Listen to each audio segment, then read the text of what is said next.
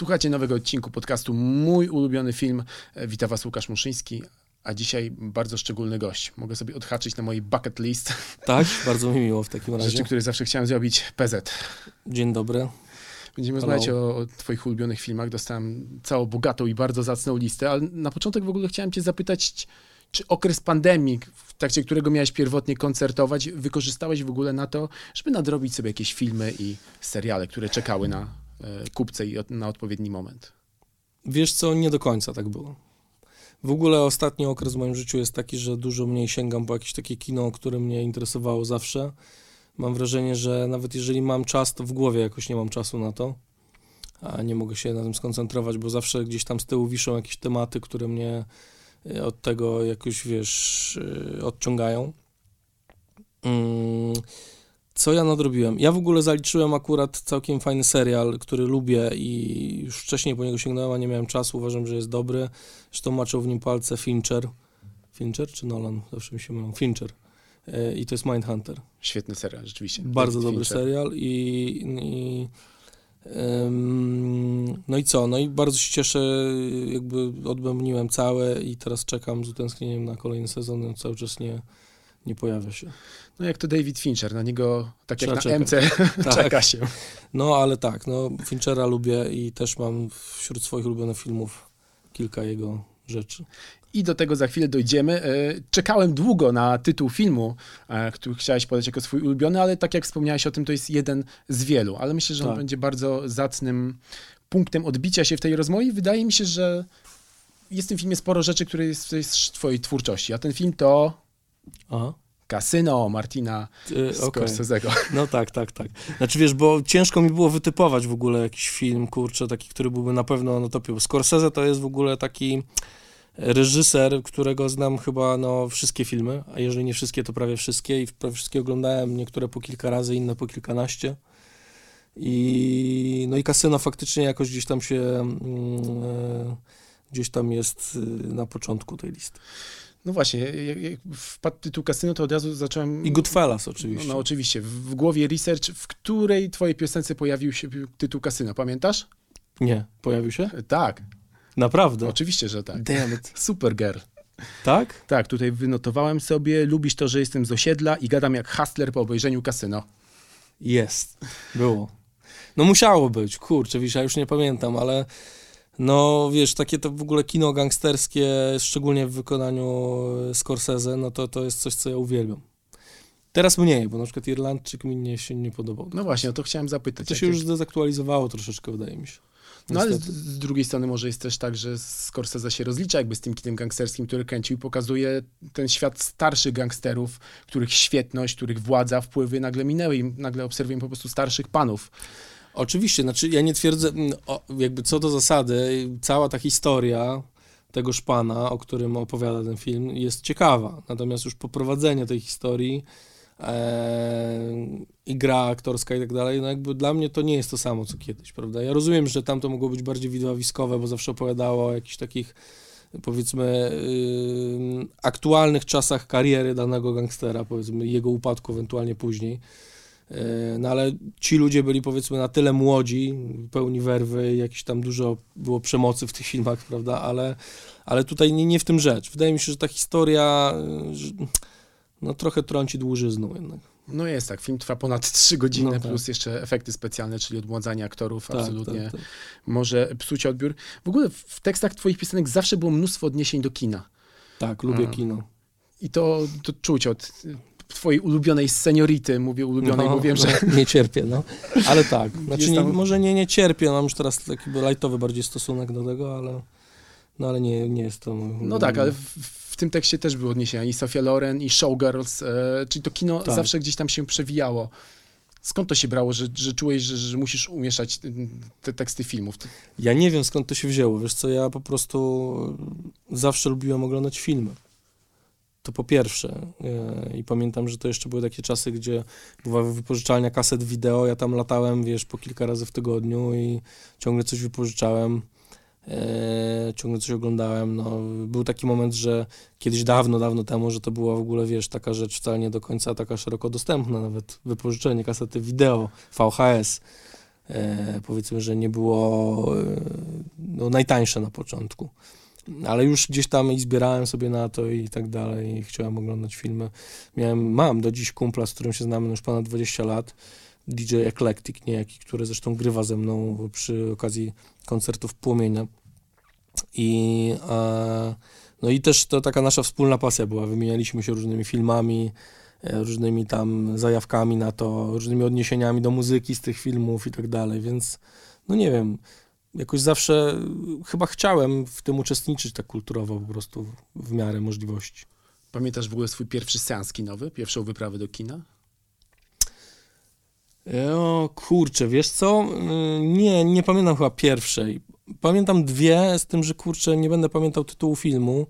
A nie, będę pamiętał. Mikrokosmos się nazywał film. Tam poszedłem z babcią y, do kina w ogóle Ursus. Nie wiem, czy wiesz, to było przy zakładach Ursus dawnych, w Ursusie zresztą.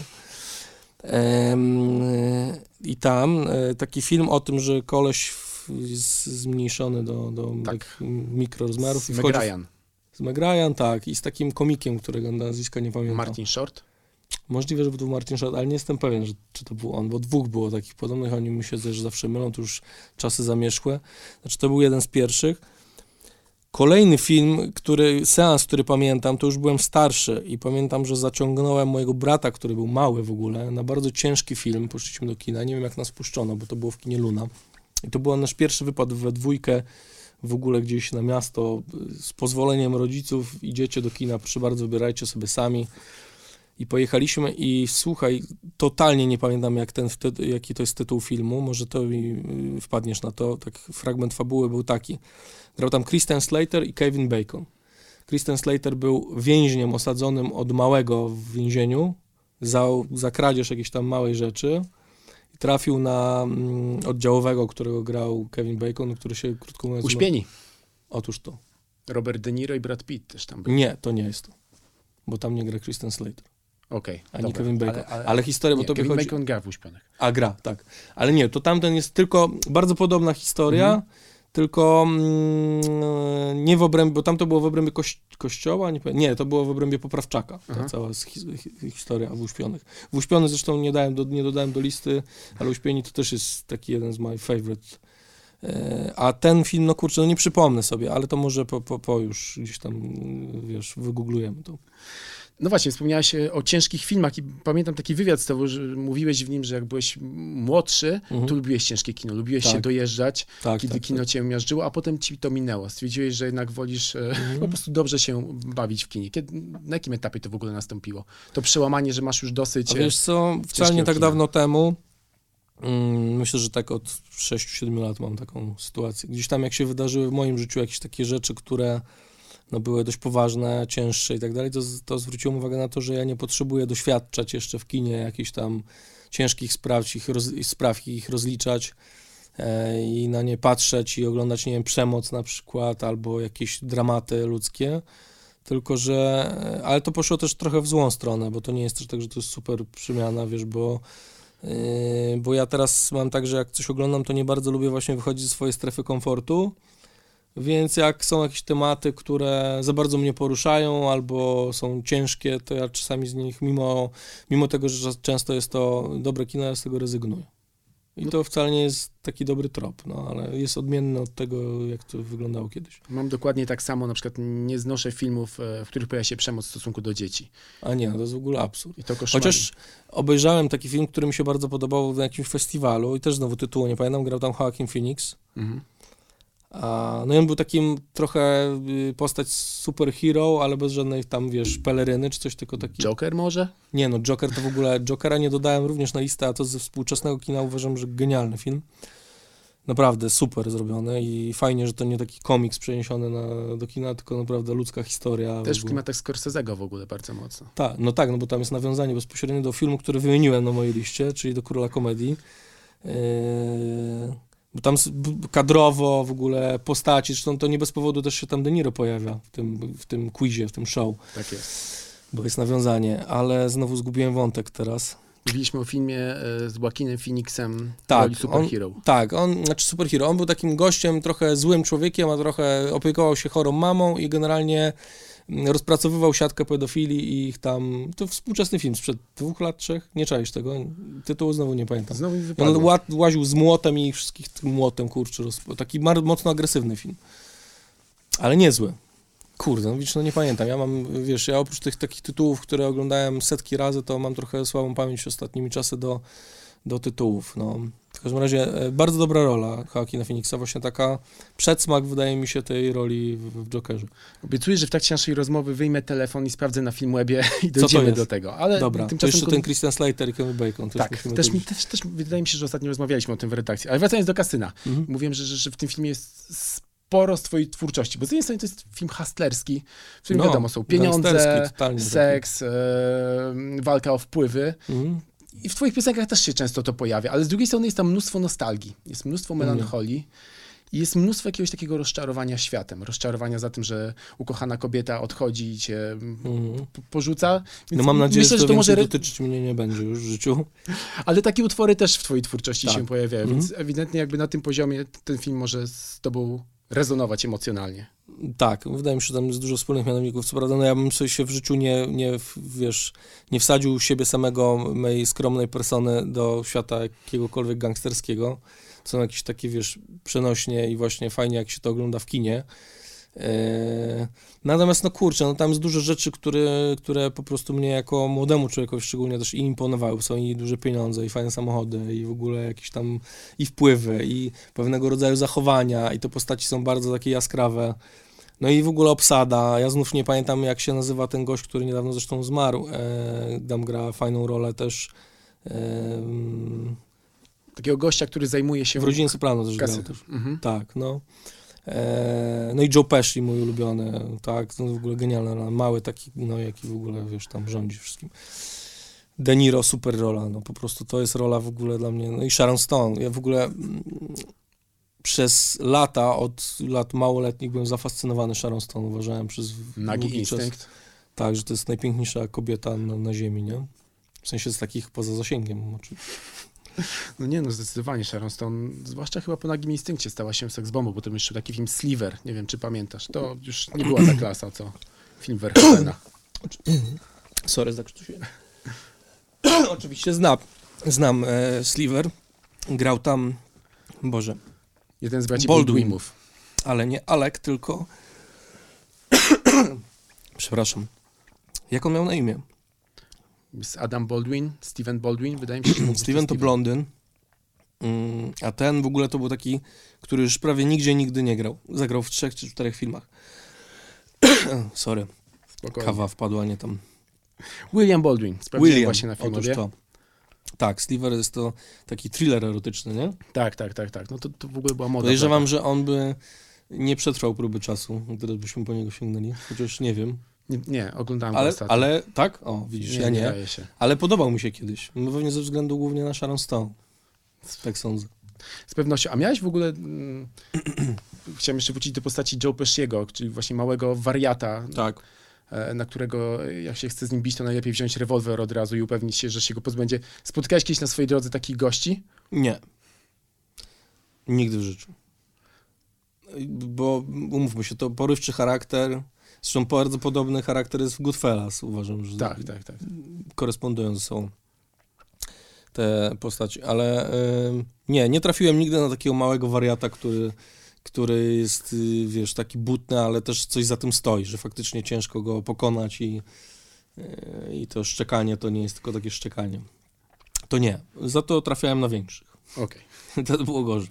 Ale mam nadzieję, że byli po twojej stronie w momencie, kiedy się spotykaliście. Teraz, teraz są zazwyczaj.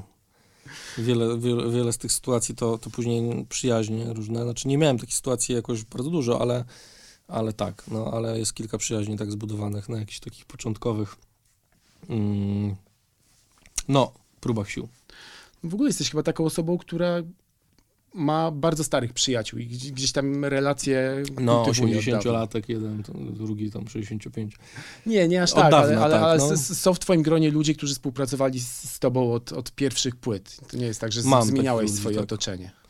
Wiesz, no pewnie na jakichś, na jakichś płaszczyznach tam zmieniałem i e, no i pewnie mam nowych przyjaciół, z którymi na przykład no, znamy się kilka lat y, i są super przyjaźnie. Natomiast faktycznie mam wokół siebie kilka osób, które są ze mną od lat no, 20, nie, niewiele mniej lub niewiele więcej. O tak. No także to są już długie znajomości. Wracając do kasyna, czy w trakcie swoich wojaży y, po Stanach Zjednoczonych zawitałeś do Las Vegas? Nie udało mi się właśnie. Ale co ciekawe, mnie Las Vegas w ogóle, a szczególnie teraz, w tych czasach, ono mnie w ogóle za bardzo nie pociąga. I takie też słyszałem e, opinie, że to jest mm, dużo kiczu. Bardzo. No ale to chyba zawsze była taka świątynia luksusowego kiczu. To nawet w kasynie też widać. Tak, ale no w kasynie to widać, jak najbardziej tam jest przepych, blichtr, taki w ogóle aż zły, nie? No, bar, no, ale też są takie pieniądze, z którymi no, nie da się nic już zrobić, tak? To jest taki level. Natomiast wydaje mi się, że tamte czasy miały trochę inną klasę. Tak sądzę, nie? Że to nawet wizualnie widać. A może to jest też taka sytuacja, że inaczej to się ogląda w kinie, bo wiesz, to są, tu rozmawiamy o filmach zrobionych jeszcze na taśmie, w ogóle, wiesz, to wszystko inaczej wygląda, tam są piękne samochody. Ja lubię taki świat. Tego świata już nie ma. Dlatego też to nostalgia może. Masz wrażenie, że z biegiem czasu stajesz się coraz bardziej sentymentalny? Wiesz co, staram się nie być takim, wiesz, dziadkiem, który tam wraca do starych czasów. Kiedyś to było fajnie, a teraz to już nie jest. Natomiast są rzeczy, których mi brakuje definitywnie. Między innymi właśnie w kinie uważam, że oczywiście są takie powroty spektakularne, jakieś tam... No, z kino się zmieniło. Na przykład kino gangsterskie to jest rzecz, która nie istnieje, moim zdaniem, w tym momencie. Jakoś tak Może fajnie. też dlatego, że po prostu gangsterzy się zmienili. To są nie ludzie, ma którzy w inny sposób zarabiają teraz Tak, pieniądze. tak. Może raczej Nie. mafia VAT-owska, to są Tak, goście w tak, tak. garniturach. No tak, nie ma tego za bardzo, to prawda. To prawda, to swoją drogą, no ale wiesz, są, jest gro jeszcze ciekawych historii, które, które można byłoby sięgnąć, wydaje mi się. Na przykład mnie ciekawi, oczywiście polskie kino to jest odrębna w ogóle pora w kaloszy, ale na przykład była, tak, była taka postać jak Tata Tasiemka i ja, bym, ja bardzo bym widział taki gangsterski film o, o międzywojniu, jakiś w ogóle, wiesz, y, o tym pan. No to jest kwestia niestety budżetu. Budżet, no nie, nie do przeskoczenia pewnie. Tu trzeba wyłożyć na rodzimy kilkanaście milionów złotych, nie wiem, może wejść w jakąś kompromis. na kino, które byłoby nagle widowiskowe. No w, Pols w Polsce się mało tego robi. Jak się duże budżety pojawiają, to dużo martyrologii jest, nie? Co No. zrozumiałe, ale. To jest niestety problem polskiego kina, ale mam wrażenie, że powoli od tego odbijamy. W tym roku na przykład będzie miał premierę film z Dawidem Ogrodnikiem o Najmro, tak to się nazywa, Kocha lubi szanuje, podobno jakiejś kultowej postaci w PRL-u, złodzieja samochodów. A W widzisz. klimacie Wilka z Wall Street w dodatku, tak twierdzą. Tak? O, ciekawe. No trochę Wilgu z Wall Street mi trochę nie pasuje do PRL-u, ale... ale okej, no. y, Ogrodnik jest świetny, więc jakby myślę, że na pewno on to dźwignie. Wszystko prawda. Dobrze, rzućmy w takim razie okiem na listę e, innych filmów, które mi wysłałeś, bo teraz patrzę sobie na nie i myślę, że już wiem, jacy są twoi ulubieni reżyserzy, więc Martin Scorsese z pewnością, Tak. Mhm. Christopher Nolan, Jest tam. David Fincher, Fincher Ridley tak. Scott, Spike Lee.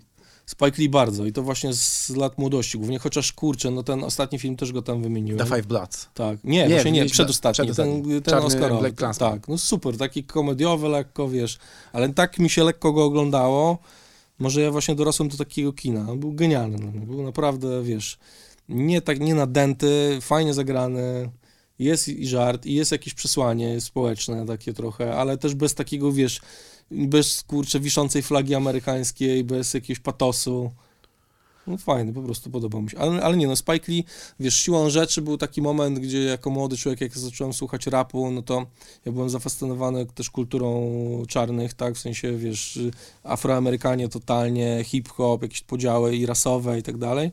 Może nie jakoś bardzo, ale mm, tam też na tej liście jest taki film Clockers, który przy- głównie ze względu na soundtrack też i jakieś takie właśnie haslerskie historie osiedlowe mną gdzieś tam, wiesz, ruszył. Nie jest to z perspektywy czasu, wydaje mi się, jakiś najwybitniejszy film. Oceny też ma chyba słabe w ogóle. Znalazłem film z Joaquinem Phoenixem. Nigdy cię tu nie było. Otóż to. Tam Tak. ratuje taką dziewczynkę porwaną Tak, przez... tak, tak. I to jest, ten film nie był może jakiś niesamowity, ale w ogóle, wiesz, to, to był, wysz, wyszliśmy z kina, pamiętam, że byłem z moim kumplem, który jest reżyserem, pozdrawiam, zresztą dawno się nie widzieliśmy, ale i mówi, kurczę, co za pomysł w ogóle, przecież każdy chciał w życiu zrobić film o gościu, który rozwala młotkiem po prostu pedofila, nie? Jak myślisz o takiej akcji, to w ogóle co myślisz? No myślisz, że wziąłbyś młot i byś go tam, kurczę, i nagle masz o tym film, ale film wcale nie śmieszny, nie żaden tam, ten bardzo mocny film, on dość agresywny był. Dramat psychologiczny Tak, w zasadzie no. bardziej niż e, uprowadzona, dajmy tak, na tak, to. tak. Mhm. Jest ciekawe przełamanie na twojej liście ulubionych filmów, ponieważ w dużej mierze to są e, dreszczowce, filmy gangsterskie, sensacyjne i nagle wjeżdża Sofia Coppola z Tak. przekleństwami niewinności i między Bardzo słowami. fajny film. Super, uwielbiam ten film. Jest jeszcze jeden film, którego tytułu nie mogłem sobie wczoraj przypomnieć, z takich bardziej lajtowych, ale tak Sofia Coppola, te dwa filmy mi utkwiły na maksa w pamięci. Uważam, że Przekleństwa Niewinności to jest w ogóle film, który mną wstrząsnął. Kiedyś, jak byłem, bo oglądałem jako stosunkowo młody człowiek, uważam, że był super poprowadzony, że to było fajne aktorsko też. I to była taka historia właśnie, nie taka uliczno-gangsterska, która mnie no, na maksa ruszyła. A między słowami, wiesz, no to jeszcze mógłbym dodać yy, to, że Bill Murray to jest dla mnie w ogóle super gość i jeszcze parę filmów z dorobku, wiesz, Billa, Billa Murraya, w których on grał, też pewnie by się znalazło na tej liście. Yy, no ale mówmy się, to jest ulubiony film wielu ludzi, to jest taki uniwersalny film obyczajowy dla mnie, wiesz, po prostu i zabawny, i gdzieś tam taki chwytający cię za serce, ale też znowu, znowu bez patosu. No nie wiem, no jakoś tak jest, że gdzieś tam, a, a ten kolejny film, o którym mówiłem, to Mhm. znowu tytułu nie pamiętam, pamiętam, że grał tam Evan McGregor, e, jego tatę grał Debiutanci? debiutanci. Christopher Plummer. W Christopher Christopher ojca, Plummer, który tak. tuż przed śmiercią wyszedł z szafy. Wyszedł z szafy, że jest homoseksualistą i tam kulisy związku z kolei. To bardzo fajny film. To jest kolejny film z takiej bardziej innej, wiesz, innej kategorii. Prawda? Życióweczka bardziej. Życióweczka lajtowa raczej, znaczy nie lajtowa może, ale lajtowa w stosunku do kina jakiegoś z przemocą gangsterskiego, które lubię. No to, to wiesz, ja mam dużo. Mam na przykład taki dziwny film, którego tam zapomniałem ci wrzucić, bo wiesz, cały czas mi się w głowie teraz pojawiają. Zupełnie z innej bajki. Na przykład film W pogoni za. Nie wiem, czy kojarzysz. Świetny film Kevina Smitha. No, kocham ten Jeden film. z moich ulubionych filmów. No, genialny film. No. Także wiesz, w ogóle e, ten Cichy Bob i, i Jay, Jay, Jay i Cichy Bob. No. Tak, to postaci, które przewijały się Tak, chyba w większości filmów Kevina Smitha. No, w Pogoni za Amy to jest taka trochę Amy Hall, Annie Hall, lat 90. Tak. Czyli piękna No. opowieść o związkach. Z Tak. jednej strony mamy mnóstwo żartów o robieniu, dobra, gały, No tak, I tak dalej, i tak no, dalej, a Tak w jest to gruncie rzeczy-. No. a w gruncie rzeczy jest, jest to opowieść o pogubionych ludziach po 20, którzy zastanawiają się, w jakim kierunku poprowadzić swoje tak, życie. Tak, tak. No dużo takich filmów. To gdzieś tam teraz mi się znowu z tyłu głowy, widzisz, to w ogóle odbiegamy od listy mojej, ale... Bardzo dobrze. e, Na Mamy przykład podcast, taki film... Ym, Jezu, e, on miał taki zupełnie inny tytuł, miał amerykański, a, a polski tytuł był absurdalny, ale mi się podobał. Orbitowanie bez cukru. Z Benem Stillerem. Benem Stillerem albo Bez- Bena Stillera. Był reżyserem chyba tego. Możliwe. Ciekawe, to nie pamiętałem. Tam grał e, Ethan Hawke, Winona Ryder. Winona Ryder. Też taki, wiesz, w ogóle, takiego kina się nie robi już w ogóle, kompletnie. Ale podobał mi się to. Dawno nie sięgałem, muszę odświeżyć, bo no Jezu, no dużo tego, wiesz, bo ja wymieniłem dużo ci gangsterskich, bo wiesz, no Scorsese da, zawsze był takim dla mnie, wiesz, tam jeszcze był mm, film na przykład, w którym grał Nick Nolte Mhm. i świetna rola e, De Niro, w ogóle takiego bad guy'a. Przyrządek złego- strachu. Przyrządek strachu. I Juliette Lewis tam gra jeszcze młoda, córka. Córkę. ich, Tak, no. tak, tak, tak. no kurczę, dużo tego, no. No ale ten dużo. Scorsese cały czas wraca, bo przecież e, Scorsese pierwotnie miał być reżyserem Clockers, a ostatecznie Tak? został chyba producentem tegoż e, On miał być reżyserem Clockers? Tak, to, to był film, na którym pracował. Potem przejął go Spike Lee.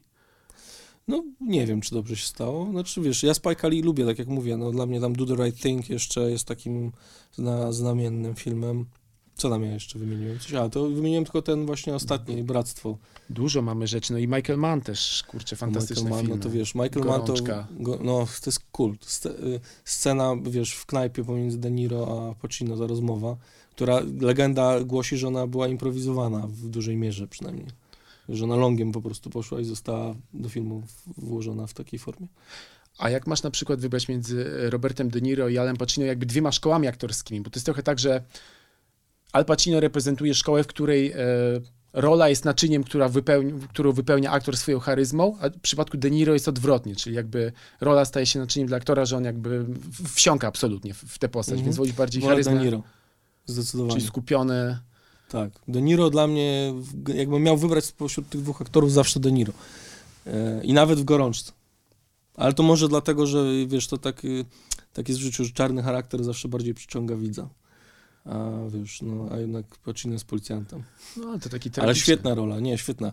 Moje, ba- bardzo lubię ten moment, jak on tam wchodzi do domu po kilku nieprzespanych nocach i w robocie i okazuje się, że tam jest jego żona, zresztą któraś już z rzędu e, i jakiś facet, nie? i ogląda tele, telewizję ten facet. A jedyne, co jest w tym domu, to jest telewizor, y, co jest w domu własnością y, Pacino, czyli on się nazywa Hanna, Vincent Hanna. Vince- tak. Vincent Hanna, y, to jest ten jego mały telewizorek.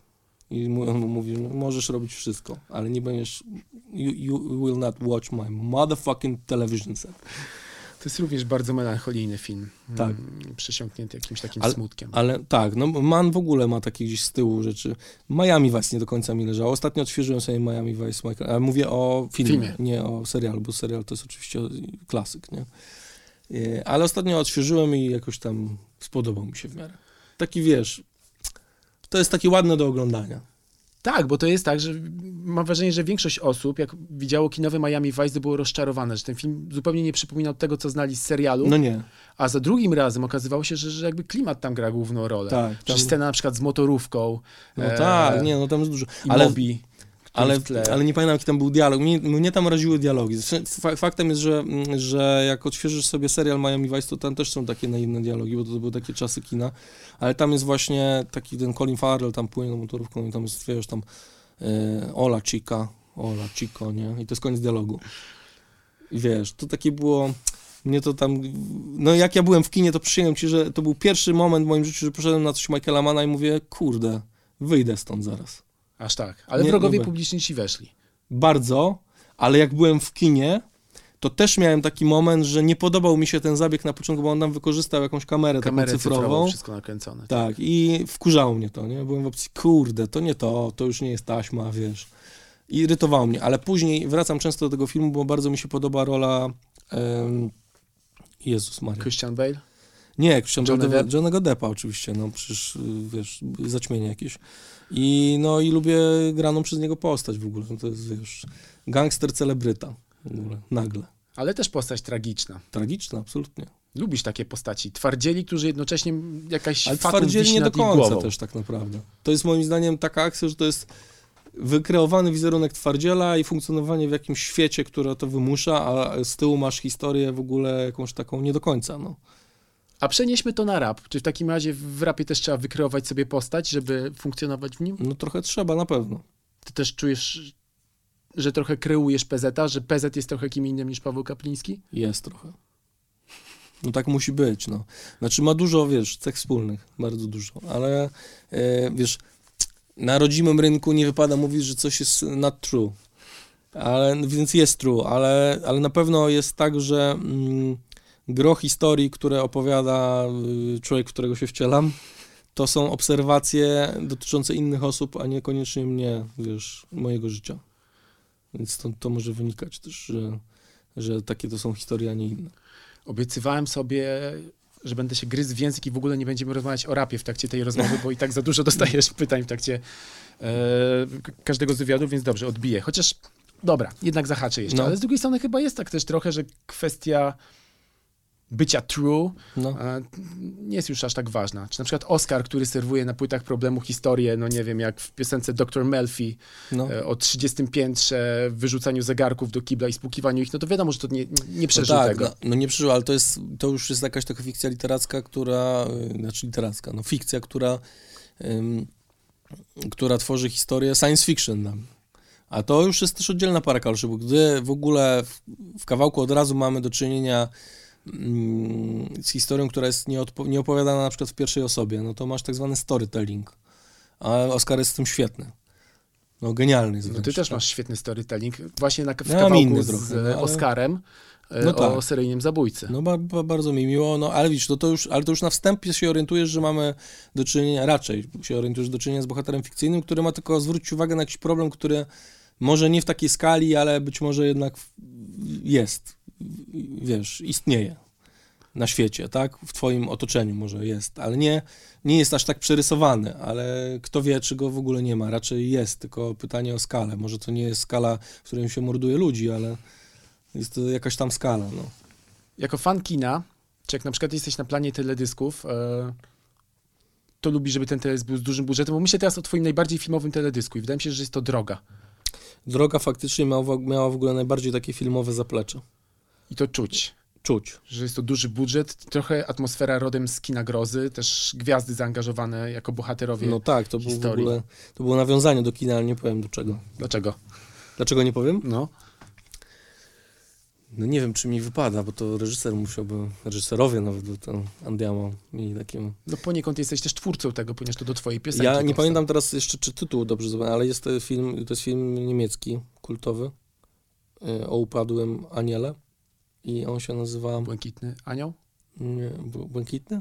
Może? Z Marleną Dietrich może? Mówimy o tym filmie z lat 30. No, to jest chyba ten czas. Kurczę, widzisz, no nie chcę, bo musiałbym Google uruchomić, bo już pamięć szwankuje.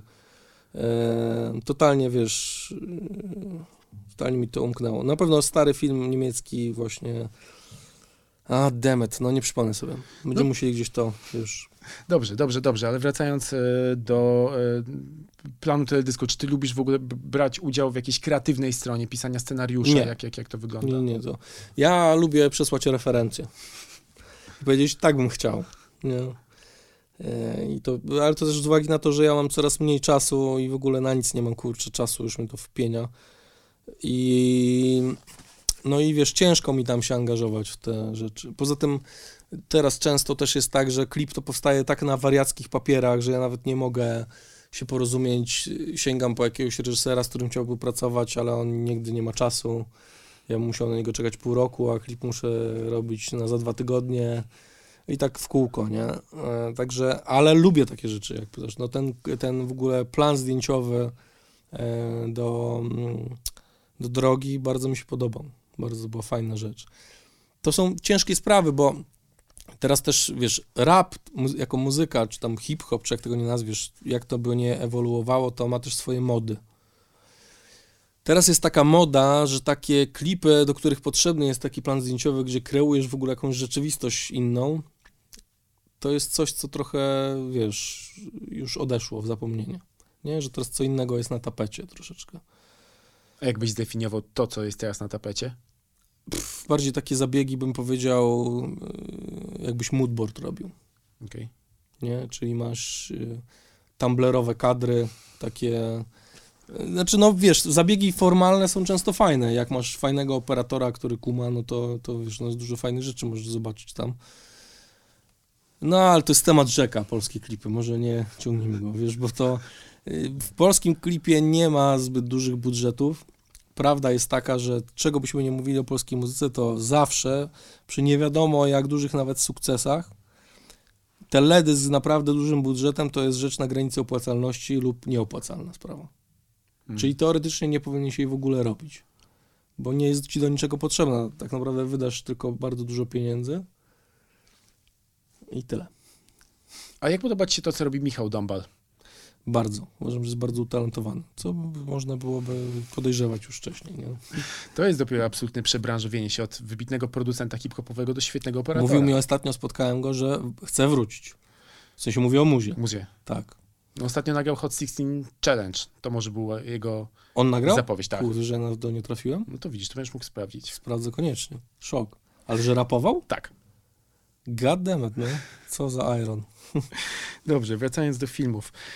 Dlaczego wymieniłeś drugiego ojca chrzestnego, a nie pierwszego? Czy jesteś z tych, którzy jednak uważają, że drugi jest lepszy? Na Drugi jest lepszy, absolutnie tak uważam. Bo jest bardziej tragiczny, tak? Wiesz co? Przede wszystkim tutaj jak wrócimy do porównania Pacino-De Niro, Mhm. dla mnie to jest rzecz niesamowita. Nie wiem, czy to Coppola tak poprowadził Pacino, ale to jest dla mnie jedyna rola Pacino, której, znaczy są momenty, gdzie on krzyczy. Bo on w ogóle jest taki, że wiesz, jak gra Scarface'a, to krzyczy, jak tam późniejsze filmy, to on jest taki drący się. No to mu się zmieniało. Na początku kariery rzeczywiście był bardziej skupionym Tak. aktorem. No właśnie. No to ale to mówimy co, o jakimś Serpico, takie rzeczy, tak? Tak, tak, tak. No, ym, teraz mi jeszcze jeden film przyszedł do głowy, zupełnie nie wiem. Miłosna historia. Michelle Pfeiffer. Frankie. John, Otóż to. Też niezły film. prawda? No ale tu mi się podoba, że on jakby tam się rozwija dopiero w tym. Moim zdaniem w drugiej części on się rozwija, on jakby tam jest już, kurde, naprawdę tragiczną postacią, jest, jest tym Donem, jest, yy, no ma bardzo dużo władzy, za tym idą jakieś historie rodzinne, no i wiesz, no, no nie wiem, genialna rola dla mnie przede wszystkim i historia za tym idąca. Trochę też może bardziej aktualny dla mnie film, jeżeli chodzi o formalne zabiegi, bo ja jestem najbardziej chyba fanem kina z lat 90.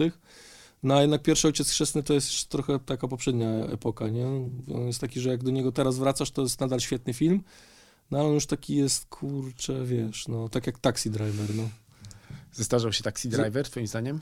No trochę, wiesz, trochę, no już widzisz, że to jest, e, nie wiem jak to ująć. Ja lu- lubię taśmę filmową, ale w takim wydaniu 90s, no Mhm. bardzo.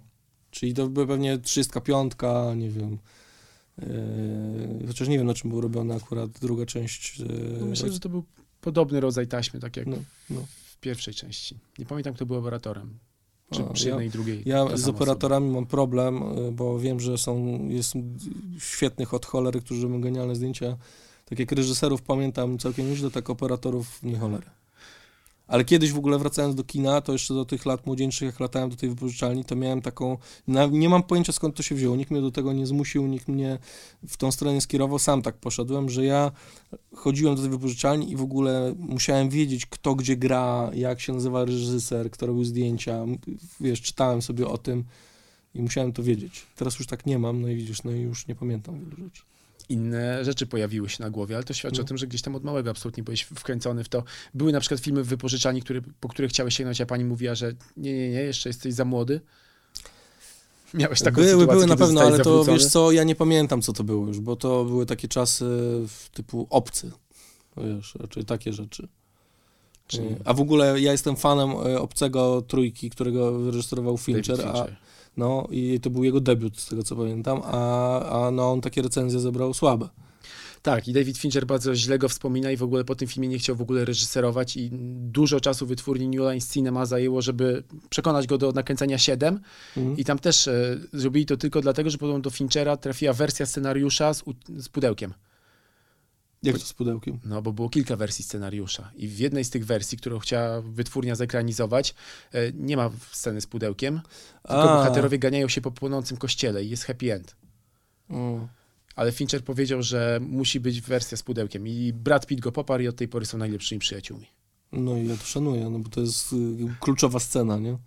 Zresztą, kurczę, no, ciężka bardzo. To też jest jeden z moich ulubionych filmów, ale stwierdziłem, że jak go wymienię, to już będzie tak sztampowo. Chociaż dużo tu jest takich filmów. Są, są świetne filmy. Teraz a propos seriali, jeszcze ty jesteś w ogóle takim człowiekiem, który potrafi binge-watchować seriale? Jeden sezon od początku do końca, Tak. czy Absolutnie. co na przykład zbinge-watchowałeś ostatnio? Ostatnio nic. Bo nie mam czasu, no ale wiesz. Wiesz co, na przykład ciekawe jest to, kiedyś obejrzałem taki serial, który teraz to wydaje mi się słabym serialem już, ale Jezu, łyknąłem go w ogóle prawie w całość i nazywał się The Killing. Tak, kilka No. sezonów było. Tak. Też bardzo mocna rzecz. Mocno, szybko go, ale to wiesz, oglądałem go kilka lat temu, ładnych z 6, 7 i jak, jak tylko usiadłem do niego, to, to, to jakby wstałem, jak skończyłem. Wiesz, to była taka akcja. Ale co, na przykład ciekawe jest to, bo y, w, ogóle tak wciągnąłem też y, większą część gry o tron, na jakimś etapie. Y, Mad Men, taki serial, uwielbiam, uważam, że jest genialny. Zresztą tam chyba scenariusz w większości pisał taki koleś, który Przy rodzinie Soprano, Soprano, też pracował. pracował, tak. A no, Rodzina Soprano jest moim do dziś ulubionym serialem forever, jakby nie ma... Co by się nie pojawiło, I don't care, to jest... A wiesz, że będzie film kinowy Rodzina Soprano? No ale nie, nie, nie będzie Jamesa. No nie będzie Jamesa, ale jego syn zagra Jamesa No Gandolfiniego. wiem, wiem, aczkolwiek no obawiam się tego trochę. Obawiam się, y, cieszę się, ale się obawiam, no. Wiesz, dla mnie Gandolfini, powiem szczerze, że ja nigdy nie stanowiłem żadnego fanbase'u do momentu jakby obcowania z rodziną Soprano i uważam, że ja im bardziej wsiąkałem w ten serial, tym bardziej kumałem, że to jest geniusz, nie? To jest genialna rola, że ona jest dla niego. Bo to nie jest tak, że w kinie on gdzieś tam w innych filmach mnie jakoś super porywał, Gandolfini, nie? Ale był na przykład taki film, gdzie on grał em, naczelnika więzienia. Ostatni Bastian, tam Ostatni grał jeszcze... Taki- Właśnie tam grał Robert Redford, Robert czy, Redford, czy... dokładnie tak. Bo mi się myli to z filmem, w którym grał Nicolas Cage też w więzieniu. Connery, lot skazańców. może? Tak, to też to. No, ale mi się to naprawdę często myli. Niemniej jednak y, ta była dobra rola Gandolfiniego. Film to tam taki okej. Mm, fajny, ale nie, nie jakiś niesamowity. No i jeszcze super, y, super film, w którym on grał. Enough Said to był tytuł amerykański. To był chyba jeden z jego ostatnich. Jeden z, później jeszcze zagrał w takim powiedzmy trochę gangsterskim, gdzie grał Tom Hardy. To świetny film w ogóle. Fajny jest, film. Uwielbiam The Drop. Tak, The Drop, fajny film, fajny, to prawda. E, Ale, ale tamten Enough Set, taki obyczajowy film, który też bardzo lubię i ciekawa historia tam w ogóle dwójki już starszych ludzi, miłosna. Córka Bono też tam w ogóle zagrała. To jest córka Bono? Y, Córka chyba bohaterki to tak. Aha, córka bohaterki to... Córkę, córkę bohaterki grała córka Bono. O. Tak mi się wydaje. No dobra, to taka ciekawostka, o której nie wiedziałem. Ale bardzo mi się podoba tam w ogóle taka współczesna rzecz pokazana w tym kinie, czyli relacja dwojga ludzi po jakichś rozwodach z dziećmi, wiesz, to jest taka rzecz, a bardzo fajnie zagrana, dużo takich niuansów jakichś i między ludźmi fajnych rzeczy, które, które jakoś trafiały do mnie. Super film i super rola. No to teraz ja ci powiem o mojej ukochanej scenie z rodziny Soprano. Pe- Pewnie ją pamiętasz. E, Tony je obiad razem ze swoją siostrą e, i jej facetem, który pracuje dla Tonego. No. I siostra informuje Tonego, że chodzi na terapię gniewu. Stara się powściągać swoje agresywne instynkty. Jest, no pewno. Więc ona odbiera jakiś telefon od jakiegoś telemarketera, grzecznie mu dziękuje i to on się wkurza. Zaczyna ją wpieniać, opowiadając o synu z pierwszego małżeństwa, co Tak. kończy tym, że ona rzuca się na niego. Tak, tak, tak, się biją. To jest tam na takiej działce już, czy coś? To jest Nie, to? nie, to jest akurat w domu A, to jeszcze. jest w domu, I dobra. Potem on wychodzi z, jej domu, po tym jak ona wpadła w szał, uśmiechnięty i zaczyna się piosenka The Kings, I'm not like everybody else. A, no wiadomo, to zresztą no, super piosenka i zresztą ty, tytułowa poniekąd, no. E, no tak, no. Nie, no super w ogóle. Ja lubię jeszcze później jest y, analogiczna sytuacja, jak oni wyjeżdżają na tą ich taką jakąś daczę, czy tam Tak. coś tam i, i tam dochodzi do rękoczynów pomiędzy tym e, Bobim. Tak. Bobby poniekąd pacyfikuje, no zbił swojego Dona, nie? Zbił go, ale jako, że jest mężem jego siostry, to, to nie- jakby nic się z tym nie dzieje dalej, nie? Łatwo ci wzruszyć w kinie, Nie do końca. Nie, nie zdarza mi się uronić łezki raczej. ale zawsze tak było, czy to raczej z wiekiem przyszło? Yy, Bo ty lubisz melodramaty, wymieniłeś już kilka tutaj. tak Ja, ja bardzo rozmowy. lubię. Znaczy wiesz, ja się wzruszam, ale jakoś tak się złożyło, że jakoś, no, nie wiem, już nie, nie pokazuję. Nie wiem czemu. Nie, pewnie to niezdrowe. Kiedyś jak byłem mały, pewnie, pewnie pokazywałem, tak. Płacze rymami, dlatego nie zobaczysz łez. Na przykład, no, na przykład, tak. No, jakoś tak dziwnie, wiesz, się złożyło, no. A jak jest z humorem? Jaki typ humoru lubisz? O, niestety ja jestem absolutnym fanem suchego żartu. To jestem jakby tutaj przodownikiem. No to taki. W ogóle z komediami w kinie mam problem. Nie jestem fanem tego gatunku. za bardzo. Okej. bardzo mało mógłbym ci wymienić komedii, które lubię. Ale jeżeli miałbyś na przykład wybrać swoją ulubioną komedię, byłaby to? Nie wiem.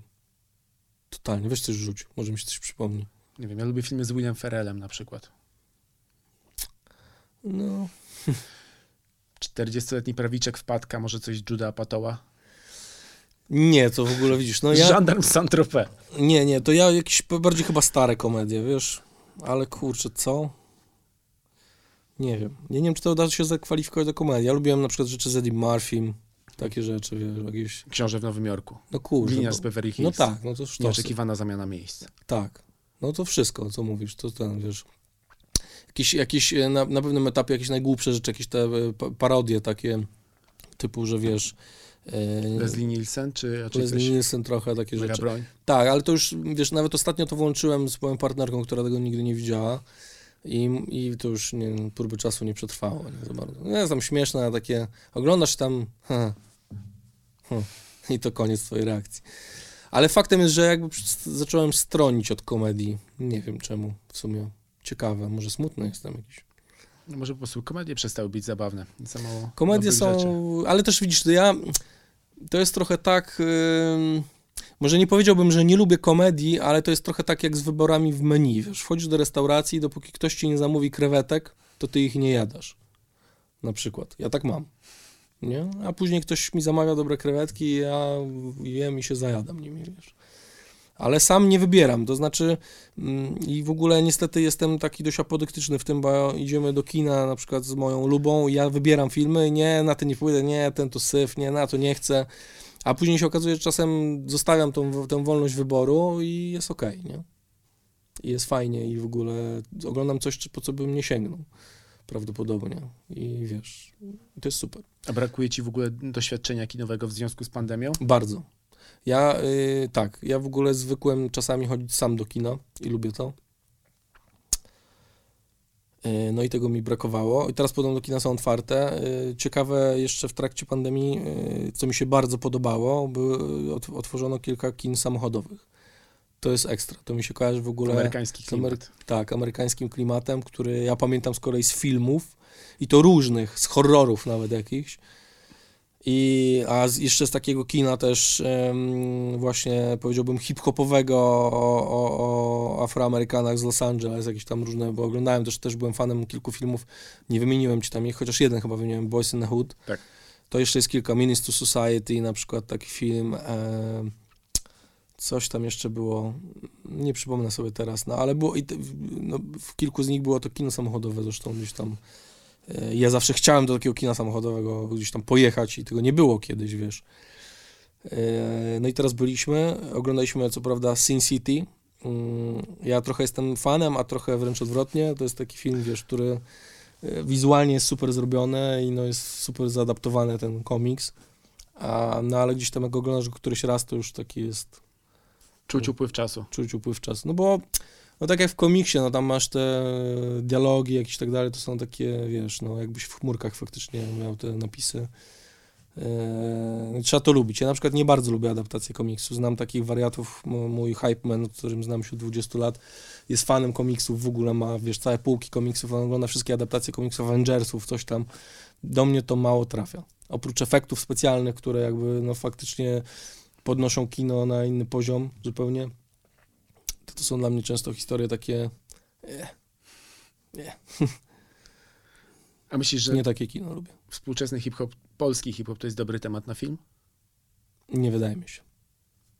Bo do tej pory doczekaliśmy się dwóch tak naprawdę, biografii Paktofoniki i biografii Hady. I one, oba te filmy zostały przyjęte z mieszanymi uczuciami, zwłaszcza mhm. przez scenę hip-hopową. Tak, no ciężko jest, bo mimo wszystko nadal środowisko hip-hopowe jest hermetyczne dość i wydaje mi się, że z całym szacunkiem do branży filmowej, mm, nawet ludzie o super wrażliwości, utalentowani, którzy potrafią stworzyć fajny obrazek, niekoniecznie ich interesują pewne niuanse, które powinny być zachowane, a z kolei publiczność hip-hopowa, która chce po to sięgnąć, bo to jest dla nich rzecz kultowa, na te niuanse zwraca uwagę. Jak tam coś nie gra, Moim zdaniem bardziej nie grało w filmie o Hadzie niż w filmie o Paktofonice, ale tutaj to już pewnie musieliby się wypowiedzieć, nie wiem, czy Rahim, czy Focus, jakie są ich tam odczucia. Niemniej jednak yy, ja te filmy oba obejrzałem, no i tam wiesz, no wiadomo też, że film się rządzi swoimi prawami i czasem trzeba coś przerysować i pewnie gro filmów, które ja obejrzałem były biograficzne, podobały mi się, ale miały jakiś, no, coś, wiesz, jakiś mianownik, który kompletnie nie był wspólny z życiem danego, danej persony, bo byłoby to nieciekawe, a film jest ciekawy.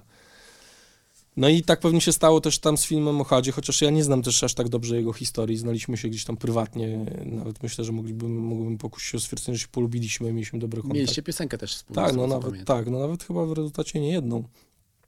E, no, no i tam chyba wiesz, no było parę rzeczy takich nie do końca zgodnych z prawdą. I tyle. A do ciebie często zgłaszają się ludzie ze środowiska filmowego z propozycją na przykład roli? Bo przypuszczam, że takie propozycje musiały się pojawić. A nie przypominam sobie. Raz, raz faktycznie. O, raz ostatnimi czasy, e, na przestrzeni ostatnich dwóch lat, miałem grać Jezusa. Ale nie, no ja się nie czułem jakoś do tego, wiesz. Nie chciałem. Nie chciałem też, nie bardzo miałem czas akurat na to, żeby się tym zająć, bo to trzeba było się tym zająć tak na, na full. Zapuścić włosy, brodę. No to pewnie charakteryzacja, ale no jakoś nie czułem tego do końca, żebym ja się nadawał. Ja w ogóle jestem zwolennikiem tego, że z małymi wyjątkami, że ja jednak robię swoje i to umiem, a tego bym chyba nie umiał, czyli grania. Eee, fajnie byłoby się niby sprawdzić, ale myślę, że to nadal, no, Wiesz, no można być naturszczykiem. Nie wiem, jaka rola musiałaby być dla mnie przypisana, żebym ja był naturszczykiem w tej roli. Jakoś nie wiem. Wiadomo, że trochę mnie ciągnie, gdzieś tam jak o tym myślę, bo też taki zawód sobie wybrałem, nie bez powodu, że widocznie chciałem coś pokazywać od siebie, coś dawać ludziom, nie? Jakąś tam ekspresję przekazywać, wywalać coś, coś z siebie na wierzch, ale nie jestem pewien, czy swoją mimiką, ciałem i wiesz, zachowaniem. Wydaje mi się, że ta warstwa taka, która, której tekst się pojawia, to wystarczy. Ale będziemy mogli zobaczyć cię na małym ekranie i to w roli i w sytuacji, w której sprawdzasz się najlepiej, czyli koncert. Tak będzie. Myślę, że mnóstwo fanów za chwilę się dopiero o tym dowie, ponieważ już zajawiłeś na Facebooku, że, że będzie ogłoszenie. Kiedy ten podcast będzie emitowany, to już wszyscy będą wiedzieli o co chodzi, ale mowa o Twoim koncercie na Torwarze. Tak. Będzie takowy koncert, będzie można go obejrzeć w całości, longiem. No ja jestem no mega zajarany, bo z wielu względów. Po pierwsze, no nigdy nie udało mi się tak e, profesjonalnie zarejestrować koncertu.